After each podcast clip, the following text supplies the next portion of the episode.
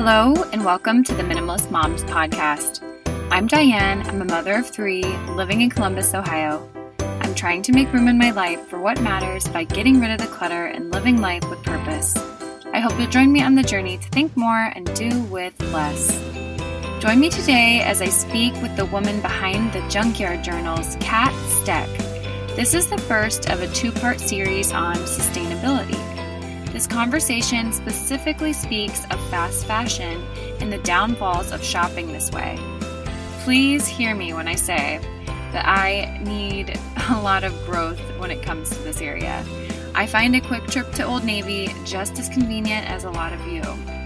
That said, this information is important to hear, and honestly, the more that I dig, the more convicted I become just regarding the downfalls of fast fashion. I really look forward to you hearing this discussion and then hearing your thoughts over on the Minimalist Moms Instagram page. But before we get to the conversation, I just wanted to encourage you to leave a rating and review if you haven't done so yet. I know there have been several of you to leave ratings as of recently, and I just so appreciate your encouragement on there. I really do read every single review, and I even share them with my husband and my mom.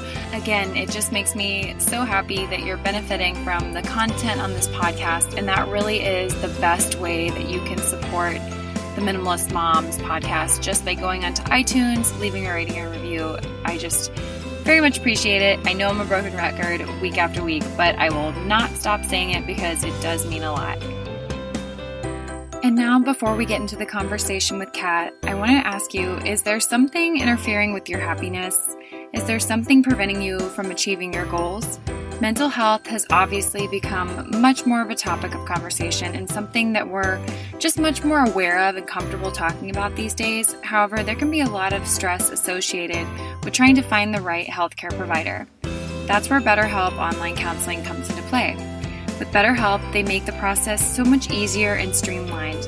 You can talk to a healthcare professional from the comfort of your own home through your mobile device or your computer. BetterHelp will align you with someone based on your needs. So that could be depression, stress, anxiety, relationships, grief, trauma, really anything you'd like to talk to someone about. I've personally been able to check it out for myself, and I've really seen the ease in which you can receive that care that you're looking for. As I've said before, I will just put my children to bed, and at 8 o'clock, I hop on my call with my personal counselor on my couch. It's so easy. I don't have to worry about getting a babysitter. I don't have to worry about drive time. I can just do it at my own convenience, my own pace. It's also worth mentioning that if you're not finding that you click with your counselor, you can always switch. They make the process so streamlined and easy. It's so fantastic. In fact, so many people have been using BetterHelp that they're actually recruiting additional counselors in all 50 states. If you've really struggled with trying to find the right therapist or just someone to talk to in regards to mental health, I know a lot of us are struggling right now. This is something I truly recommend. Best of all, it's an affordable option, and Minimalist Mom listeners get 10% off the first month. I want you to start living a happier life today. Visit BetterHelp.com/minimalist and join 1 million people taking charge of their mental health. Again, that's BetterHelp, HELP.com/minimalist. And now for my conversation with Kat Steck. I hope you enjoy it.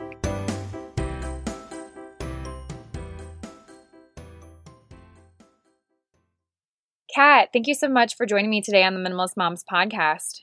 Thank you for having me. So nice to be here. Yeah, I'm really excited for listeners to hear all about you and what you have to say in regards to just more sustainable buying practices and fast fashion, just everything that's kind of in line with making the best conscious consumerism purchases. I think I said that right. You'll probably correct me. Absolutely. Yeah, you'll correct my language here at some point.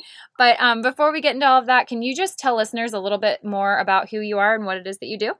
Yeah, I'm Kat. I'm a toddler mom. I stay at home right now. I'm a former educator, and last year I did a no buy year where I bought nothing new, trying to ditch fast fashion, which we'll get into what that is a little later.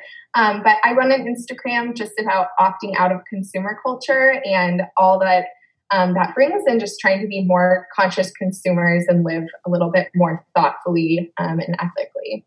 What made you get into minimalism and sustainability? I grew up like thrifting with my mom. So like going to secondhand shops, and we did a lot of that. But last year, a friend was doing a challenge to buy nothing new. And I think like really what was that moment for me, when my daughter was born 2.5 years ago, seeing the excess of stuff around a baby, I thought that I was like on the lower end of how much I had, but I was still having Amazon boxes delivered day after day.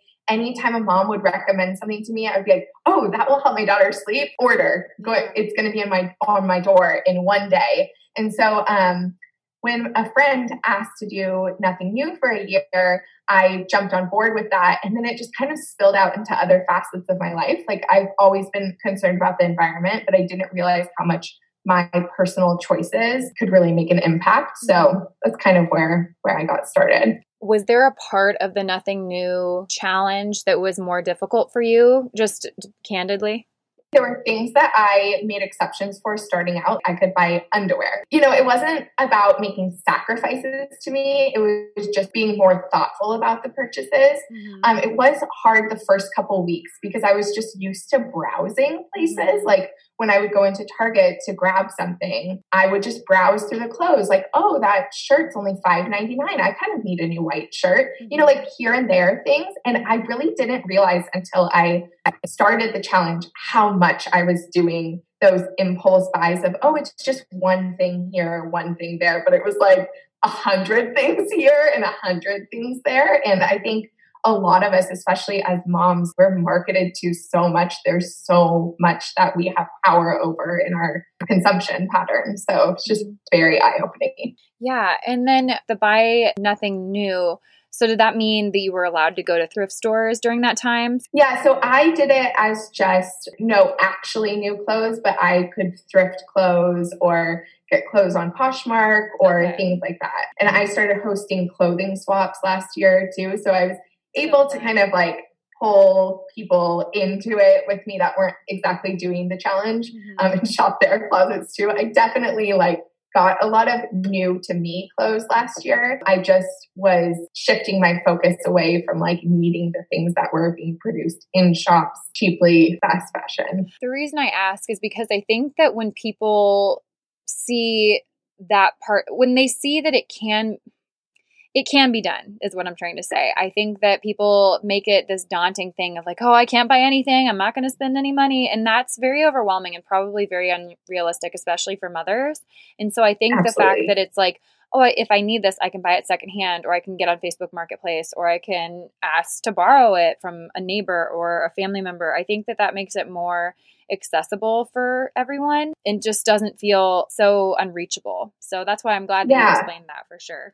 Yeah, my mantra throughout and what I teach other women too is secondhand first. Yeah. So it's not that you can never buy anything new. It's just that you're putting that extra pause and that thought into, could I get this secondhand? And more importantly, do I need this at all, secondhand or new? You know, so just having that pause for thought before consuming. So you said that you like to tell women secondhand first. So tell me a little bit about that. You have this platform now called the Junkyard Journals. Tell me how that came about. So I had the Instagram account, the Junkyard Journals, a few years ago. I started it and I was just sharing random things I had been thrifting. Mm-hmm. But really, I went back into the space last year at the beginning of my no buy year and thought of it as like more of accountability for me. But then women kept coming being like, this is great. I want to learn to do this too. There was so much interest in wanting to pull back on our personal consumption. And so that's just kind of how that started, is sharing about the thrift store. And then it kind of morphed into this thing now that is a lot more about the why behind why choosing secondhand, other sustainable options, and just overall buying less and opting out of the culture. Yeah, no, that's really great. I think that it's something that people are probably catching on a little bit more with our generation. But yeah, I think that we still have a ways to go. And so that's why I thought it was important to bring you here today. And we're going to talk about one element of sustainability practices, and that is fast fashion. So I guess I'll let you define it for listeners who may not have heard of this term before. Fast fashion is clothing that's made quickly and in mass quantities to keep up with current trends. So you can think anything like H&M, Zara, Gap. Basically, they're producing so many seasons of clothing. Like it used to be spring, summer, fall, winter, and now it's a season a week to keep up with trends and to keep selling things. So there's just a lot of human rights issues that go along with that because of the demand for new, cheap clothing so much. They can't ensure fair wages and fair labor practices for garment workers in their factories. So why do you think it is that we have shifted to this fast fashion, I guess, demand, really? Why do you think that's happened? Yeah, well, I think like with the rise of the internet and really Instagram has a lot to play in it, that you see something, you like it, and you're able to have it to at your doorstep in 2 days. So we've kind of created this disposable culture around clothing in particular and fashion. And we love that we can go into a store and get a shirt for $4.99, but there's costs behind those items. There's lives behind those items, and materials can't actually be produced at those costs fairly. Mm-hmm. So we've gotten just really accustomed to seeing prices that low, but there's a lot that comes with that. Yeah, and I think people have to realistically look at it. This is so silly. It doesn't have to do with clothing, but when I think about maple syrup, I always think about, gosh, how does this little container cost me so much money? But then have you ever tried to tap a maple tree and make your own maple syrup? You literally need so much of the sap from the tree in order to make just a little container. And so that's why it costs so much, because it's a long process. And so when you're looking at that $4.99 shirt, you're buying a shirt for $5. The material probably costs probably half of that. And then to make a profit, so are these people getting paid for it? How could the people possibly get paid for their work when it's so low? So there's somewhere someone's not getting paid. I think we just have to pull ourselves back and look at how is this possible? And my maple syrup was my example. That was something that I was just but I think that that's kind of where it got me last year of, when I started to look at fashion that way, I started to look at everything that way, you know, like, and like sewing a shirt, like that can't be done in 15 seconds, you know, what are they being paid per hour? Even if it's the $4.99 that I'm buying the shirt for, do I feel comfortable with that? You know? And so it kind of spilled out into everything I was buying, thinking about the dollar store. I mean, people love the dollar store for cheap little organizational caddies, but then you stop and think like, what is the actual cost of this, of producing this item? What is the environmental cost? What is the human rights cost? Like what went into actually producing things for such a cheap cost? So yeah, kind of spills over. Yeah, absolutely. And I think this is somewhat of a tangent, but I honestly feel like if we all took the time to maybe spend our money on more quality items, I honestly think we'd be happier. Like I just think back to maybe a romanticized, simpler time when people didn't have a ton, but they had the things that they really did love. And I'm talking like I guess there's never been a perfect time in human history. There's always been bad things happening, but there has been a time before this like excessive consumerism, which I think is what you're talking about. Yeah.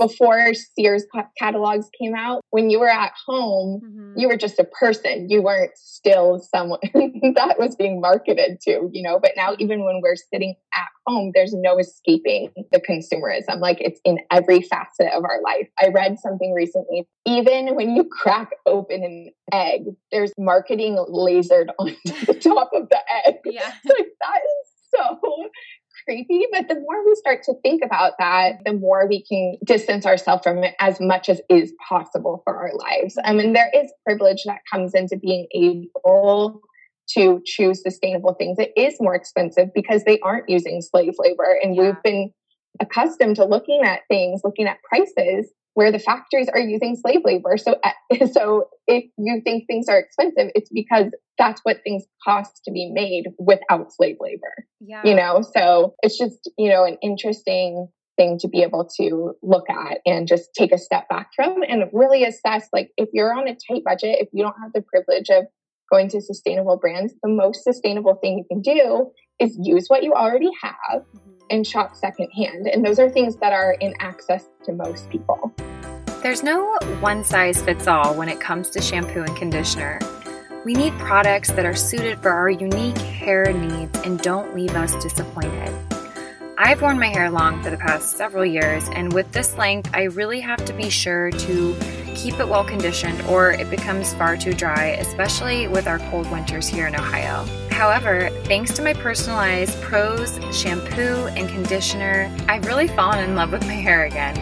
Prose knows that there is more to you than just your hair type. They have given over 1 million consultations with their in-depth hair quiz, which is actually how I got started. It was surprisingly very interesting to me to take the quiz. It asked questions such as my eating habits, how I work out, and my zip code. This was very interesting to me because I was able to see which environmental elements affect my hair, such as UV rays, pollution, water hardness, humidity, and wind. With their algorithm and over 50 billion formula combinations, Prose determined a unique blend of ingredients to treat my exact concerns. As I said before, I really do struggle with dry hair, and I've enjoyed using the hair oil and the pre-shampoo hair mask to get my hair healthy again. If you're not 100% positive that Prose is the best hair care you've had, they will take the products back, no questions asked. Prose is the healthy hair regimen with your name all over it. It literally says your name on each bottle. So cool. Take the free in-depth hair quiz and get 15% off your first order today. Go to prose.com/minimalist. That's prose.com/minimalist for your free in-depth hair quiz and 15% off. Enjoy the magic of Disney music anytime, anywhere. The Disney Hits playlist features all of your favorite Disney songs. All of your favorite Disney music, including songs you grew up singing along to, and the latest instant classics. I can't get enough of the Moana soundtrack. My son dances around singing You're Welcome, just like Maui, and my daughter loves anything by a princess. Simply say, Alexa, play Disney Hits or stream Disney Hits on your favorite music service and let the magic of Disney music bring a smile to your face and warm your heart. Disney Hits, the happiest playlist on earth. Disney Hits playlist is available on all music streaming services. Let's talk a little bit more about the environmental effect. So why don't we want our clothing and textile waste going into the landfills? Why is that such a problem? So when consumers throw away their clothing into the garbage, so this might happen when you get holes in your t-shirts or things wear out, especially when we're buying cheap, mass-produced, fast fashion, that tends to happen a lot. Like Diane, you said, when we invest in more quality materials, that's a great way to go. Absolutely, with clothing, you know. So when we throw away clothing into the garbage, it doesn't just waste money and resources. It takes over 200 years to decompose in a landfill, and it will generate greenhouse gases and methane and leach toxic chemicals into groundwater and the soil around, which is also affects people too, because it's getting into our water in factories where these things are being produced and dyed. The natural resources available in those places are being tainted and polluted. So it's like a very complicated issue, but it's nice to just take a step into thinking about these things. Yeah. And I think that it is a really overwhelming hole that we've dug ourselves into as a world, not a nation, even just like the whole world. It's gonna take some time to dig ourselves out of this and to inform the masses. And I guess my question is, yeah, we can take these small steps on ourselves and inform ourselves and maybe do a little bit better, but how do we get more, I guess, information out there? I mean, I appreciate sources like you on Instagram that we can follow, but do you have any other tips maybe or recommendations on how we can get this out? Doing it yourself and talking about it a lot. Like when someone asks you, where'd you get your shirt? Instead of saying Old Navy, you say, actually, I thrifted this and this is why. And not in any kind of judgmental way, because a year ago you didn't know either. Or, so we're just kind of trying to call people in to this with us instead of calling people out for not doing it. The more we can shape our own lives to be that way, I feel like the more we can talk to other people about it, but sharing resources about it and asking companies, holding companies accountable is a really good first step. And there's organizations you can follow like Remake Our World, Sustainable Fashion Forum. I love a lot of influencers like Aja Barber that are doing great work in this area. So just kind of supporting who you can and sharing with the lifestyle that you lead. There are also documentaries that you can watch. I know The True Cost is one. There's one called The Machinist. There's one called Walmart: The High Cost of Low Price. I'll put this. It's a website with 6 of the top fast fashion documentaries that you can watch. Perfect. So I'll be sure to include that in there, and you can just share those with your friends. And I was going to say, I feel like you and I both agree a lot on reevaluating needs versus wants kind of things, and like buying with intention and practicing patience. So like building little habits, and just taking one step at a time, that progress, not perfection kind of thing, a day at a time, making better choices. And like, it doesn't matter what you've already done, what you've been doing, just to be able to move forward, buying a little bit less, buying a little bit more intentionally. That's the goal. Yeah, for sure. That was actually, so my next question for you is, what are some of your best maybe tips or just ways that we can lower our footprint when it comes to clothing consumption? Yeah, so I think auditing your closet and seeing what you have is a big one. Mm-hmm. I know, Diane, you've talked a lot about like having less in your closet, kind of decluttering things. And that's a really good environmental strategy as well, because when you can see what you have, you use what you have, and you only fill in the gaps when needed. So it really helps cut down on consumption. Mm-hmm. So using what you have and then buying less overall are huge, huge things because the most sustainable thing you can wear is what you already own. Mm-hmm. And then shopping secondhand. Nowadays, that can be super easy to do, whether you hit a local thrift store. Like, some people like the hunt of that. I do. I don't know if you like to thrift. I do. I did prior to having children. Now I find it stressful. But if I can get away, it's fun. Yeah. So, but there's all these online apps now where you can do it really easily and filter. And even if you loved a brand before and you've now found out that they're not the most ethical, you can search that specific brand, even the specific item, and find it super easily on Poshmark or ThredUp or apps like that. So it's made it more convenient to be able to shop secondhand as well when needed. Yeah. No, I think those are great tips. And I really like to borrow with my family members that are at similar sizes. I think that's fun too, because you're not necessarily shopping one another's closets, but you are borrowing over buying, which is a great sustainable habit as well. Right. And clothing swaps can be really fun too. I've done that in mom groups, especially for kids, can be a great thing since kids outgrow clothes so often. And with that, taking better care of what you own can help extend its life when you pass things down as well. And then focusing on buying natural materials when you do buy things. So think like linens, cottons, things that can decompose more easily, and things that aren't made with plastic. So like polyester, that's made with microplastics. So when you wash it, plastic is getting into the waterways and it's not going to fully decompose in a landfill either. So just being as considerate as you can about those kinds of things as well. Like you said at one point, we can't go back and change some of the things that we've already done or some of the purchases we've already made, but it's just moving forward, having this lens that we're viewing this area with, and again, passing down clothing. I know that I've done that a lot with my baby clothes. It's really fun to see your baby clothes on cousins or friends, and they're not in boxes anymore. And I don't know. My big thing with having things still in boxes is that they don't have a life outside of that. And like, it's fun to see that pass down. And it's a good reminder of, I don't know, when I see my daughter's clothing on my niece, Catherine, it's just like, oh, I remember when Charlotte was that little, and it spurs that moment and that memory for me. And I think that that's fun. So it's a great way to be sustainable. So I think there's all these little things that, like I said, when we really condense the overwhelm, this is so easy and accessible for anyone. Like you said, there is a privilege to being able to buy things maybe of a higher quality, or even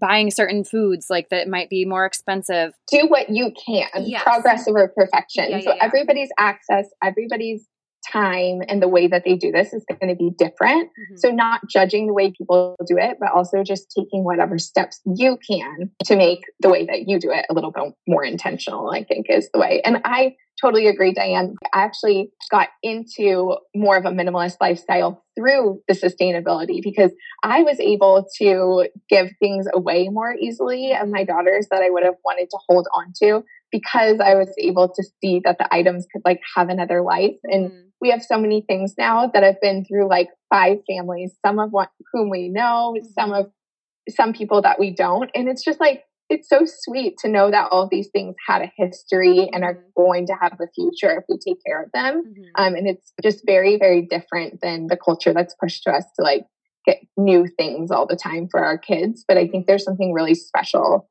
about it. And I just love seeing more moms participating in it. Yeah. Well, I feel like this was super informative. And if people want more information and just to follow along with you, where can they find you on the web? Yeah, you can find me at Instagram at the Junkyard Journals, and I will be there sharing tips about how to do this as easily as possible and as frugally as possible. Great, great. Well, as we wrap things up here, I'm going to ask you the 2 questions that I ask every guest. And the first one is, what is something that you're simplifying right now? AKA, what is your minimalist moment of the week? So something I'm simplifying right now is all of my possessions. We unexpectedly moved a few weeks ago, and not until you move and see everything in one spot do you realize how much you really have. Even though I had been intentionally minimizing for a while, I was like, oh, okay, I've got a lot more work to do here. Yeah, for sure. That's kind of how I felt when we moved last October. I was just like, how did we have all this stuff? I thought we were minimalists. So right. Yeah, it was a good wake-up call, and there's still a few boxes we need to go through in our basement, but we did a lot of purging with that move. So yeah, it kind of gives you time to like reinvent everything about yourself. Yeah, for sure. Well, my last question for you is, what is something that you can't stop talking about? Well, along with the move, my husband has been on me about how many baskets we have in our house. Mm-hmm. And I would always just laugh him off. But as we were moving, he's like, okay, anytime we see a basket, pile it in the corner and we're going to take a picture at the end. And so he got this like ridiculous picture of me next to this stack of baskets. And I've gotten so many responses about this being like a woman thing of loving baskets. And I just think it's hilarious. I think there's a basket for everything, but I just can't stop talking about how funny that is. Where do you get your baskets at? Various places? Mostly I thrift. Uh-huh. I thrift the baskets.